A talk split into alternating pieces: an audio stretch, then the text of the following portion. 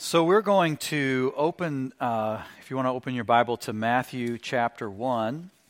We're going to look at the Christmas story from Matthew's Gospel this evening. Uh, we've been in a series where we're talking about some of the names of God.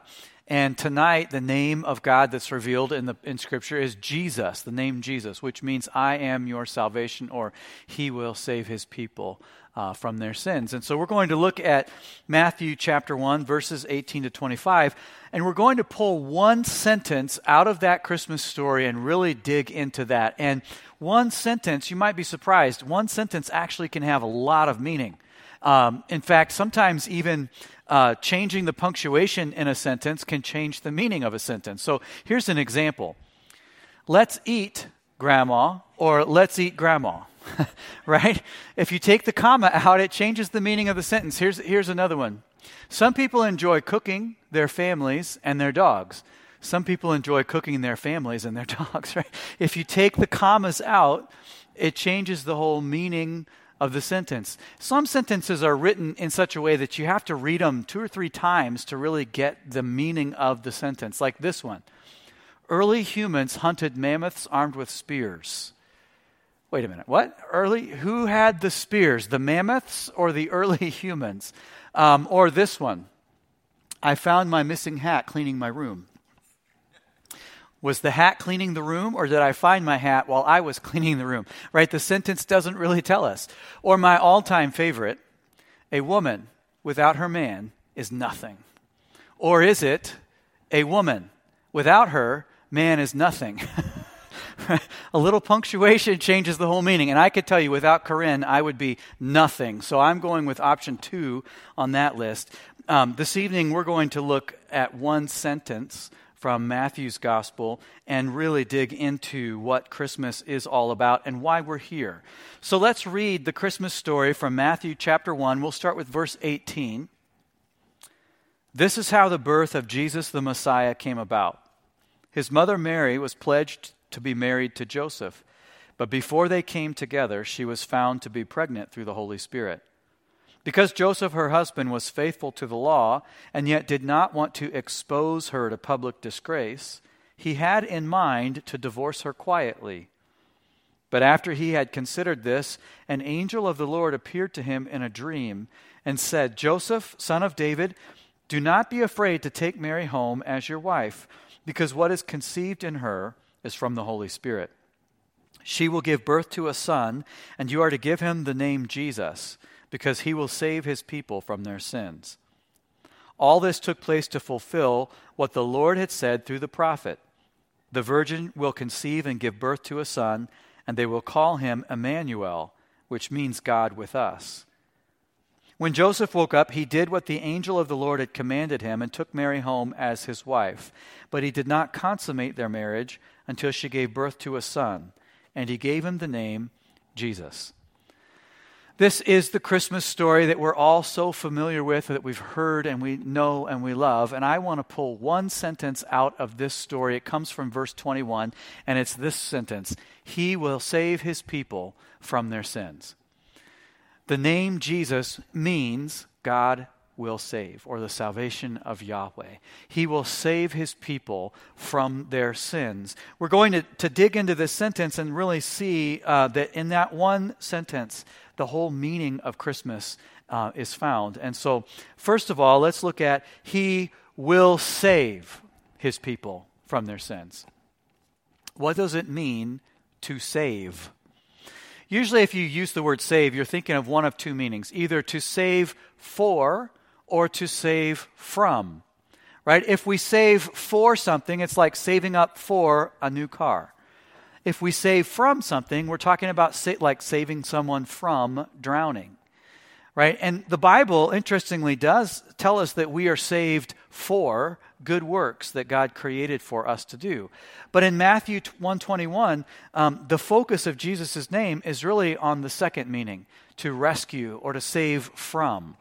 Jesus came to rescue the world. That's what John 3:17 says.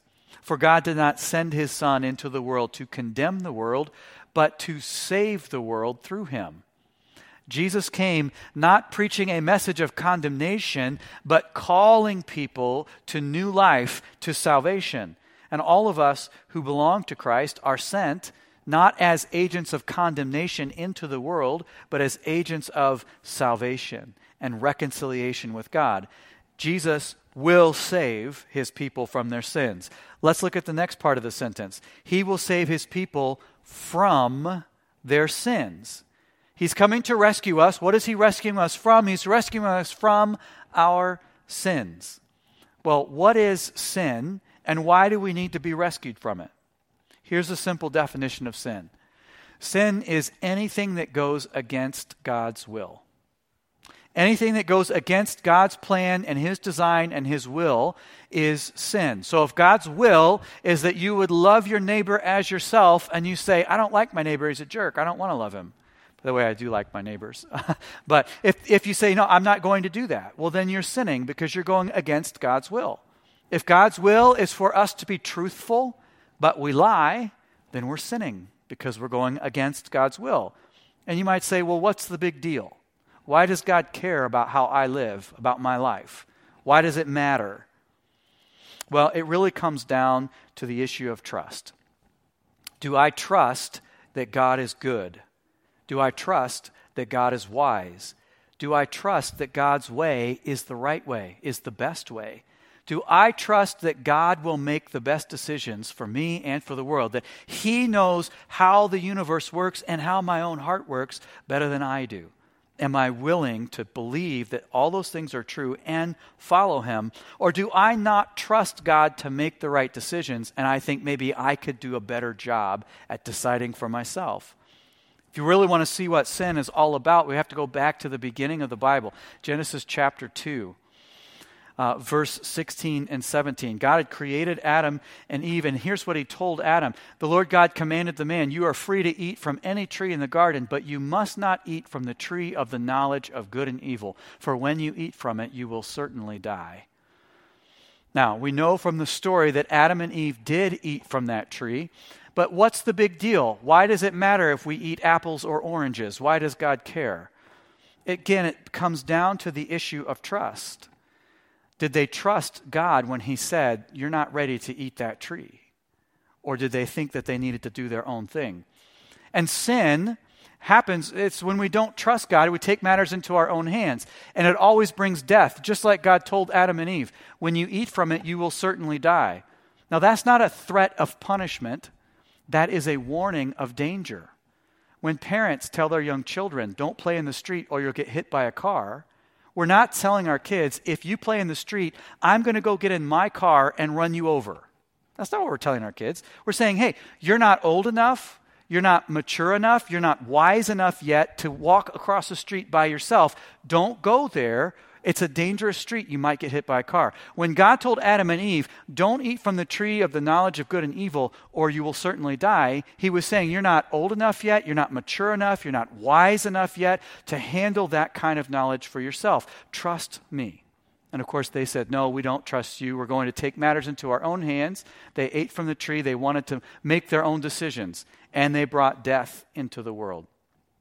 When we tell God, No thanks, I don't need you, I'll decide for myself what's right and what's wrong. We separate ourselves from God and we bring death into our lives and the lives of those around us. Because when we reject God, we reject the very source of life itself. We become like cell phones that don't have a charger. Eventually, the battery runs out and the phone dies. And when you reject God and say, No, thanks, I don't need you, eventually your life runs out and you die. And not only that, but sin brings death to the, uh, to, into the world of those around us. If you watch a room full of toddlers for more than 15 seconds, you'll see exactly what I mean. Right? If you go onto Google and search 10 random news uh, headlines, chances are at least nine of them are going to be examples of death in some way sin, depravity, destruction, despair, right? Where did all the evil in the world come from? It came from rejecting God and saying, No thanks, God, we'll take it from here. We've got it. We don't need you. And we just mess everything up. Sin always leads to death. That's what Jesus came to save us from. He will save his people from their sins and from the death that their sins bring. That's why Jesus came. Let's go back to Matthew 121 and look at our, our sentence for the night. The next part of the sentence I want to focus on is the word He. He will save His people from their sins. Who does the saving? He does. That's important because we can't save ourselves from our sin. Only Jesus can. Right? We can't do it. We can't save ourselves from sin. We can't, through our, our schools and education systems, we can't fix the problem. We, as important as education is, it won't solve the problem of sin in the world. Through the government, it, it's not going to fix the problem. We can't rely on the government to solve the problems of society. It's not going to work. They can't fix it. Science won't help us. You know, I see the yard sign up. Uh, in, in this house, we believe science is real. That's great. I believe science is real. But science can't save us from our sin, it can't do anything to help us in that regard. Technology won't fix the problem. In fact, for all the new technological advancements that we make and the new things that we create, we only create new, eh, gross, violent, and perverted, twisted ways of using the technology. It doesn't fix the problem social services, humanitarian nonprofit organizations. These things do great work, but they cannot fix the brokenness that's in the world around us. We can't save ourselves from our sin. We can't do it collectively. We can't do it individually. We're powerless. You know, at Christmas time, it's, uh, it's common for parents to tell their kids to be more thankful right? They open up socks or underwear and they're like, well, well, big deal. And parents say, you should be more thankful for what you have instead of being ungrateful for what you don't have. Anybody ever tell their kids that? Anybody ever had your parents tell you that? You know, that's a common thing for parents to say, but have we ever stopped to think about it? We actually can't make ourselves be more thankful. Like, I can make myself say thank you, but I can't make my heart more grateful. I can make myself say, I love you, but I can't actually make my heart be more loving. Right? I, can, I can make myself do nice things and say nice things for people, but I can't actually make my heart kinder. We're actually powerless even to change our own hearts. At most, we can modify our behavior. We can't fix the problem we can't save ourselves from our sin. That's why Jesus came to do what we couldn't do, to, to solve the problem that we could not solve. He does the saving. Now, who is Jesus that he could actually accomplish this? If we can't do it, why would we think that he could? Well, uh, I could summarize that in a lot of different ways, but I, I think um, this blog post that I read recently d- did a really nice job. It's called Jesus Isn't Just a Cute Baby in a Manger. It's written by Phil Robertson. Let me read a portion of it from you, for you. While the world may be singing Joyful, Joyful, We Adore Thee during December, we are adoring Him all year long. We worship Him because He's not just a harmless little Christmas baby but the God who appeared in human flesh 2,000 years ago. It's true that our Jesus did come as an infant, but he wasn't a baby before he came. He was the mighty God who created the universe and everything in it. But as he grew into manhood, he matured into the same Jesus who healed disabled people, people who were blind from birth, and those who were possessed by demons. He is also the same Jesus who raised the dead. He is the same Jesus who died on the cross only to be raised from the dead himself three days later. And he is the same Jesus who sits right now at the right hand of God. It is a dangerous thing to be confused about Jesus. He's not our bellhop ready to tote our bags to our rooms. He's not our personal assistant who helps us find parking places. Instead, he is the God who came to serve us by doing for us the one thing we couldn't do for ourselves. He came to pay the debt of sin that we are unable to pay. Because Jesus is God who became a human being, he actually can save his people from their sins. And that brings me to the last point. He will save his people from their sins. Who are his people? It's not who you might think. Look at just uh, as an example, just look at some of his followers. Mary Magdalene. She was a prostitute that was possessed by seven demons, right? Jesus cast the demons out, rescued her from that life, totally changed the trajectory of her life. He saved her from her sins. What about Peter? He's sort of the stereotypical macho guy who overcompensates to cover up for his own insecurity and fear, right? Or James and John, power hungry racists who wanted to call down fire from heaven and destroy a Samaritan city simply because it was Samaritans who lived there. Nathaniel, very arrogant. When he had heard about Jesus, hadn't met Jesus yet, but he heard about Jesus and he heard that Jesus was from Nazareth, what did he say? Nazareth, can anything good come from there? right? Very arrogant. Simon the Zealot, an alt right political radical who advocated violence against the Roman Empire. Meanwhile, you also had Matthew, a leftist tax collector extorting his own people to raise money for the Roman Empire. So these two men on opposite ends of the political spectrum, and Jesus calls both of them to be his disciples. What do we learn from that? Simon the Zealot and Matthew the tax collector both had a change of heart when they met Jesus the Messiah. He saved them from their sins. Followers of Jesus in the New Testament included all kinds of people, wealthy and poor, married and single, men and women, old and young, educated and illiterate, Jews and Gentiles. You know, the only kind of people that weren't the followers of Jesus? Good people. There were no good people following him. There were no good people among his circle of disciples. Because being a good person doesn't get you into Jesus' circle, being forgiven does. All these different people who were following Jesus, what did they have in common? Not much. But the one thing that they shared is an understanding that they were sinners who needed a Savior. They recognized their need to be saved. The, one, the people that Jesus saves, his people, they're the ones who confess their sin and come to him for salvation. That brings me to the final question as we close tonight's message Are you one of his people? Do you need to be saved? Good people don't go to heaven, forgiven people do.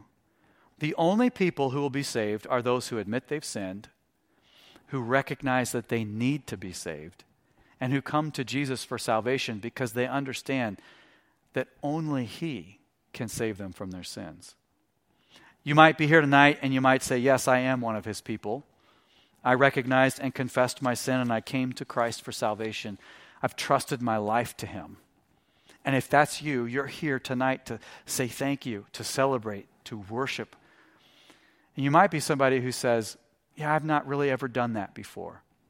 I know the Christmas story. I've seen the movies. I've read the books. I've read the children's books. I've been in church. I've done the whole bit. But I've never really owned my own sin, recognized that I need to be saved, and came to Jesus for that salvation. If you're here and you think, I'm going to be a good person and hopefully God will let me in, that's the wrong track. Because there are no good people in Jesus' circle, there are only forgiven sinners. Let me pray. Heavenly Father, thank you for uh, sending your Son. Lord Jesus, thank you that you showed us how to live and who you've called us to be. It's a reflection of your life and your love. And for those of us who have trusted our lives to you, we thank you and we celebrate you and what you've done, the sacrifice that you made dying in my place and our place on the cross.